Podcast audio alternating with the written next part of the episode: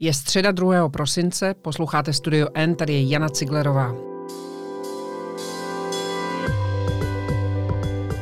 Dnes o australských vojácích, kteří popravovali civilisty a které odhalila jedna nebojácná žena. Do studia N mi o tom přišla fyzicky vyprávět Petra Procházková. Vítej ve studiu. Ahoj, hezký den.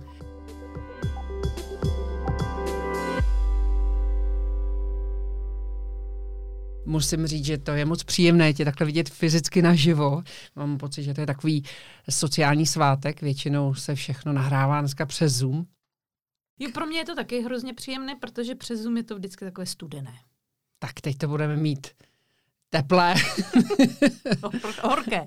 To bylo mít horké a, a válečné. Čtyři roky, Petro, trvalo vyšetřování válečných zločinů, kterých se v Afghánistánu dopustili australští vojáci. Teď je to vyšetřování u konce. E, proč je to takové vyšetřování důležité? Tak e, ono, na mě to celé e, strašně zapůsobilo proto, že Nebudeme si nic nalhávat, je jasné, že v takovém konfliktu, který trvá tak dlouho a kde se střetávají teda armády z různých kultur a kde prostě panuje dlouhodobě velké napětí a stres, nedochází k nějakým excesům. E, to se stává ve všech válkách a e, v Afganistánu ty cizí armády jsou od roku 2001 to je prostě skoro 20 let a je jasné, eh, že tam k určitým problémům vztahu mezi tím místním obyvatelstvem a těmi armádami eh, muselo docházet. Já sama jsem byla svědkem několika nedorozumění. Afgánské noviny často psaly o tom, zvláště tedy se soustředili na Američany, to musím podotknout, jak se nevhodně Američani chovali, jak stříleli po svatbě, jak tamhle někoho sebrali a mučili.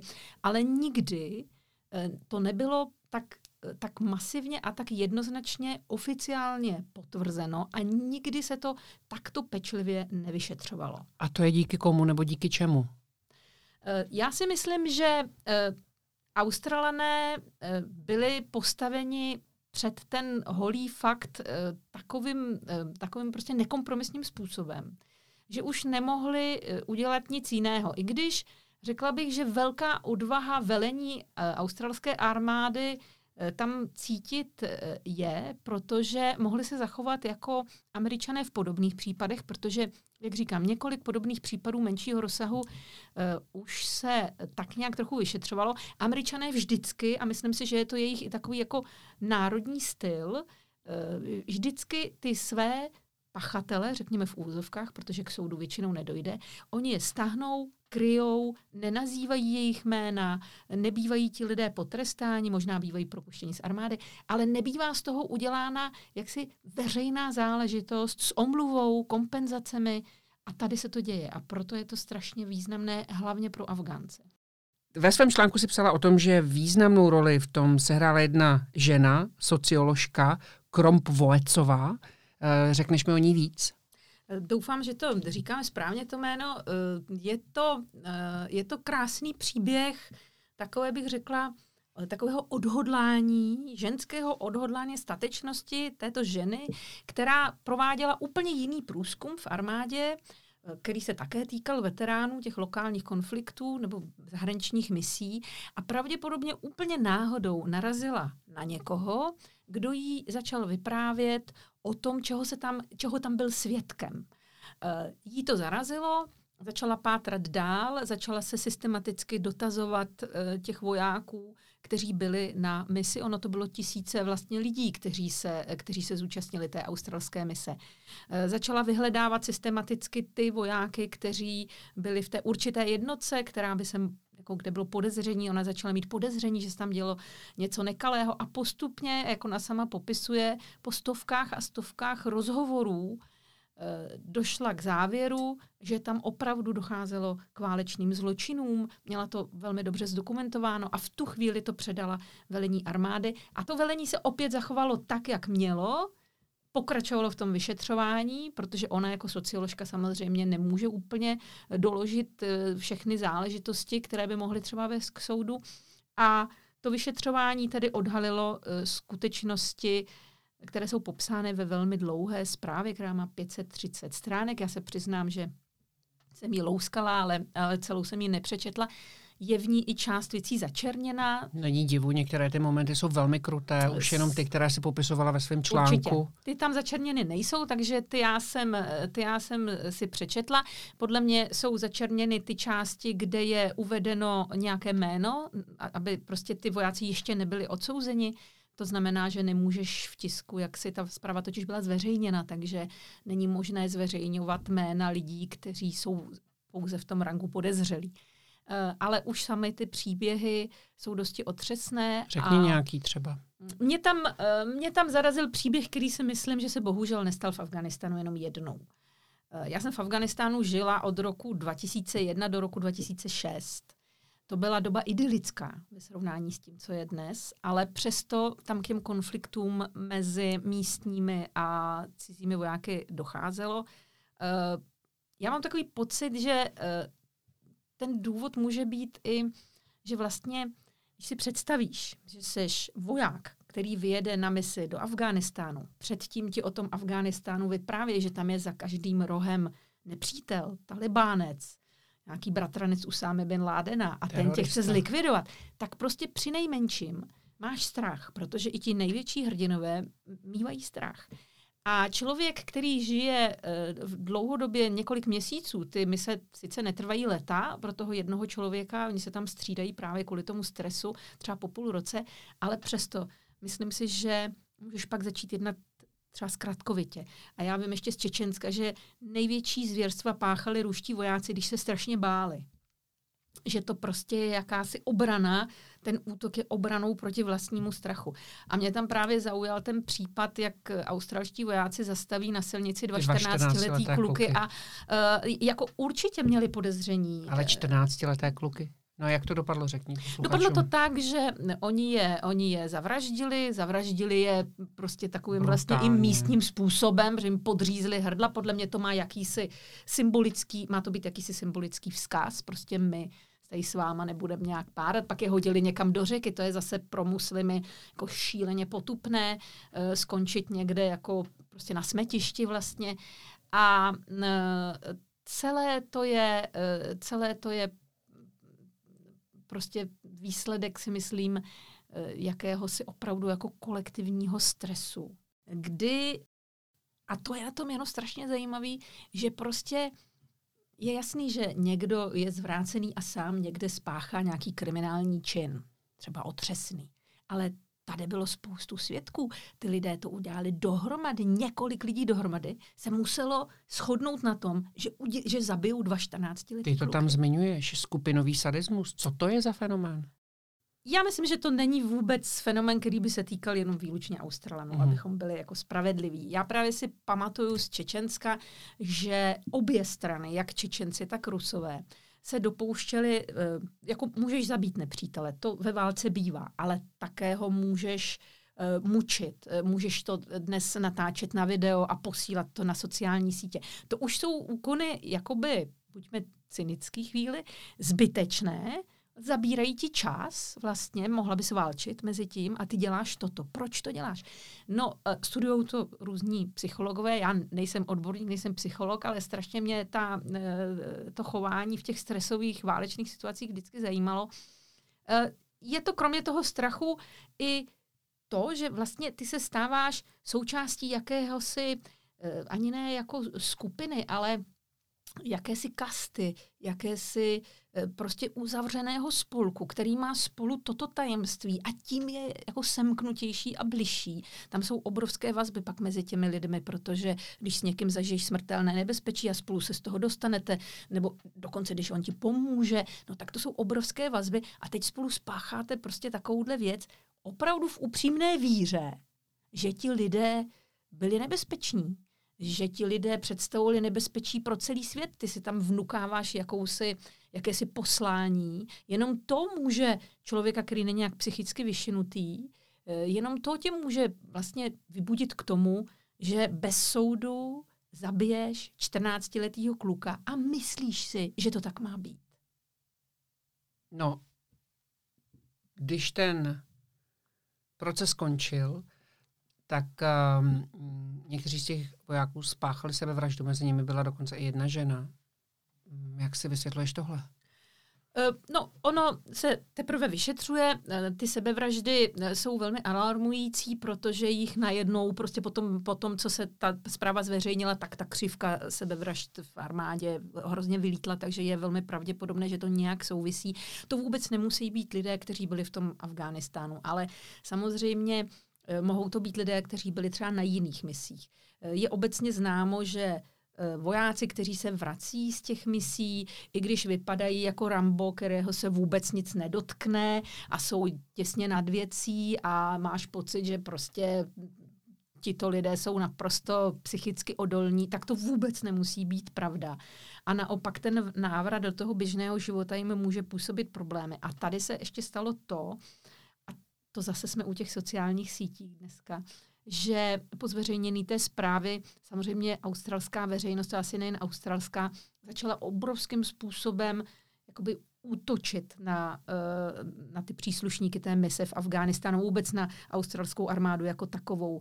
Eh, to je já nechci říct štvanice, ale samozřejmě, když se něco takového objeví, no tak to vyvolá obrovské emoce, velikánskou diskuzi, obrovskou kritiku. No když to denodenně čteš, teď nedej bože někdo třeba si byla v Afganistánu, vůbec si nemusela být u té jednotky, ale najednou tvoje děti chodí někam do školy, teď si jich začnou ptát, co teda ti tví, ten tvůj tatínek, který byl v tom Afganistánu, jestli tam taky nepodřezával ty krky. Prostě tam je řada okolností, které vytvoří takovou uh, velmi nepříjemnou pro tebe atmosféru, která ti ještě přidá k tomu třeba posttraumatickému syndromu, který si můžeš z té mise odnést. Takže uh, ti lidé um, potom to se dělo i v Americe po, po Větnamu a, a dělo se to i v ruské armádě po různých lokálních konfliktech. Uh, ti lidé potom prostě nedokážou dál se s tím problémem vyrovnat a, uh, a ukončí život. Jak na to reagovali samotní Afgánci? Samotní Afgánci to právě bylo pro mě největší, jako ne zklamání, já jsem to jako tušila, co se stane, ale jako vlastně nejvíc negativní na celé té věci že je, je že prostě oni, někteří z nich na to čekali, Samozřejmě v Afganistanu je velmi složitá atmosféra jo. v posledních letech a ten vztah k těm zahraničním misím se různě proměňuje a je to hrozně jako citlivé téma, jo? protože Afgánci ty se rodí s takovým prostě, s takovou představou svobodomyslnou, že cizí voják na jejich půdě nikdy a teď je tam mají už 20 let a zároveň vědí, že je tam mít musí, že prostě jinak tam bude zase občanská válka. Ale je to určitým způsobem pro ně ponižující, ta přítomnost cizích vojsk. A mnohokrát se už v afgánských médiích objevily různá obvinění Eh, jak tamhle někdo někoho zastřelil, eh, jak eh, prostě američané se špatně chovají. Velmi časté obvinění třeba zajímavé je, že američané, když vtrhnou do vesnice, a dělají domovní prohlídky, čekají, hledají prostě nějaké teroristy, tak eh, vtrhnou i do domů, kde tedy jsou nepřipraveny afgánské ženy a nejsou zahalené tedy a oni je vidí nebo je nutí dokonce, aby vyšli a prohledávají je. A to, to prostě je pro Afgánce úplně nepřípustné. Na druhou stranu my zase musíme trochu chápat i ty vojáky, že jsou v ohrožení života. Hmm.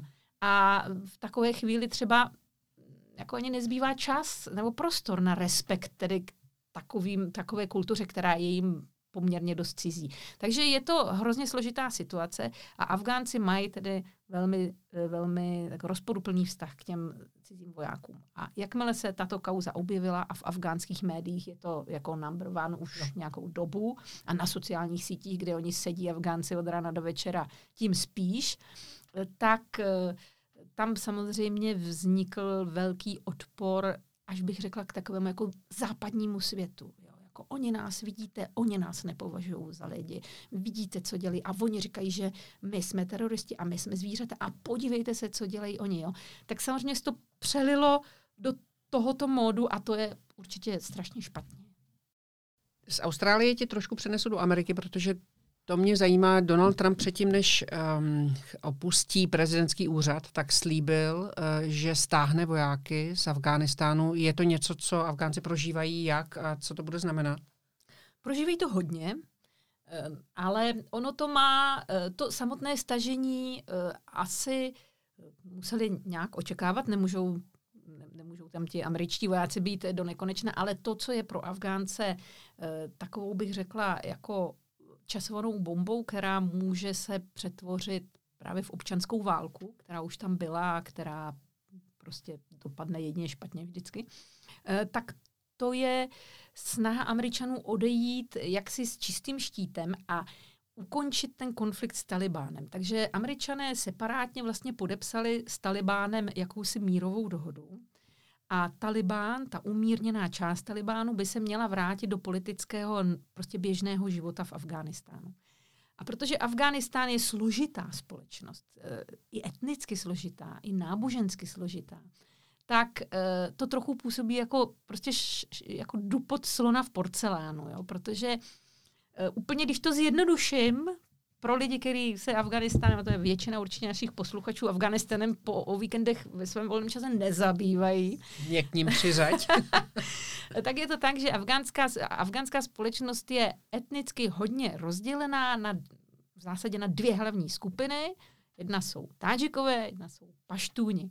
A teď mě všichni Paštúni a Tadžikové budou hrozně nadávat, ale já to řeknu. V zásadě Paštúni jsou spíše protalibánští a Tádžici jsou spíše proti talibánští.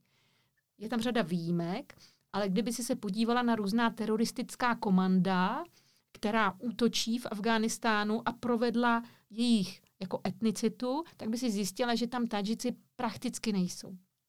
Ono se o tom nemoc jako mluví, že to jako je takové vlastně diskriminační, navíc jsou ty obě národnosti jakoby na polovinu a to je ještě horší. To je jak u nás, že jsou rozděleni voliči Zemana třeba, jo. Tak tam jsou takhle na polovinu rozděleni Paštúni a Tadžici.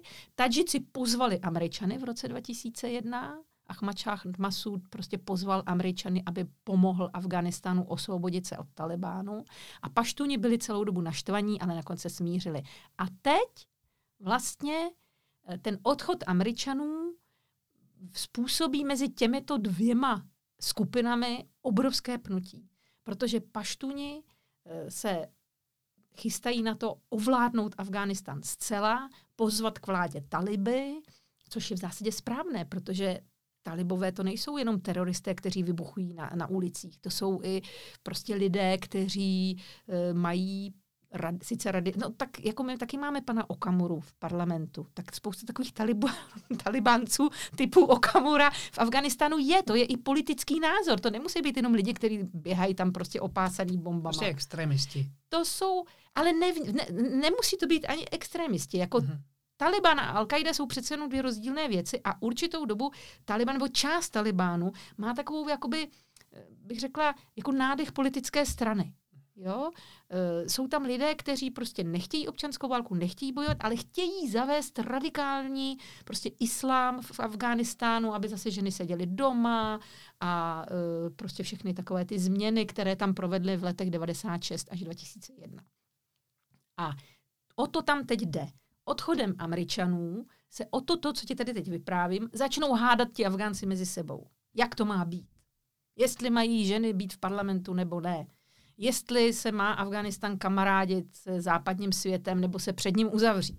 Jestli mohou být v muzeu sochy lidí nebo nemohou. Uh, to, prostě to je řada věcí, o které tam půjde a většinou války začínají kvůli úplným kravinám a obávám se, že toto bude ten případ. Jako přítomnost zahraničních vojsk v Afganistánu je pojistkou před krvavou občanskou válkou a pokud všichni odejdou, tak tam k té válce stoprocentně dojde říká Petra Procházková, zahraniční reportérka Deníku N. Děkuji za rozhovor. Já děkuji za pozvání. Následuje krátká reklamní pauza a za 15 vteřin jsme zpátky. Je, natoč ty kapry. Mobil přes palubu? Nevadí. S novým si užijete mnohem víc i díky 24 GB dat, která vám přidáme k tarifu. Více na t-mobile.cz lomeno Vánoce. A teď už jsou na řadě zprávy, které by vás neměly minout. Jestli chcete lyžovat, jeďte do Švýcarska. Švýcarsko totiž sjezdovky otevře navzdory výzvám Itálie, Francie a Německa, které se uzavřením svých sjezdovek snaží zamezit dalšímu šíření koronaviru mezi lidmi. A Švýcarsko už se také připravuje na nápor evropských lyžařů. Bývalý šéf analytického oddělení České kontrarozvědky Jiří Rom odešel z BIS. Stalo se tak poté, co vyšlo najevo, že se schází s Vítem Bártou, někdejším majitelem bezpečnostní agentury a šéfem věcí veřejných. Píšou o tom weby aktuálně CZ a Respekt. Slovenská policie od rána zasahuje vůči bývalým i současným funkcionářům policie a tajné služby. Obvinila bývalého policejního prezidenta Lučanského, náměstka ředitele tajné služby Beňu a jejího nedávného šéfa Gašparoviče. V hranicích na řece Bečvě se objevila spěněná látka. Hasiči proto postavili norné stěny a pěnu zachytili. Uhynulé ryby nalezeny nebyly, ale hasiči odebrali vzorky a monitorují tok.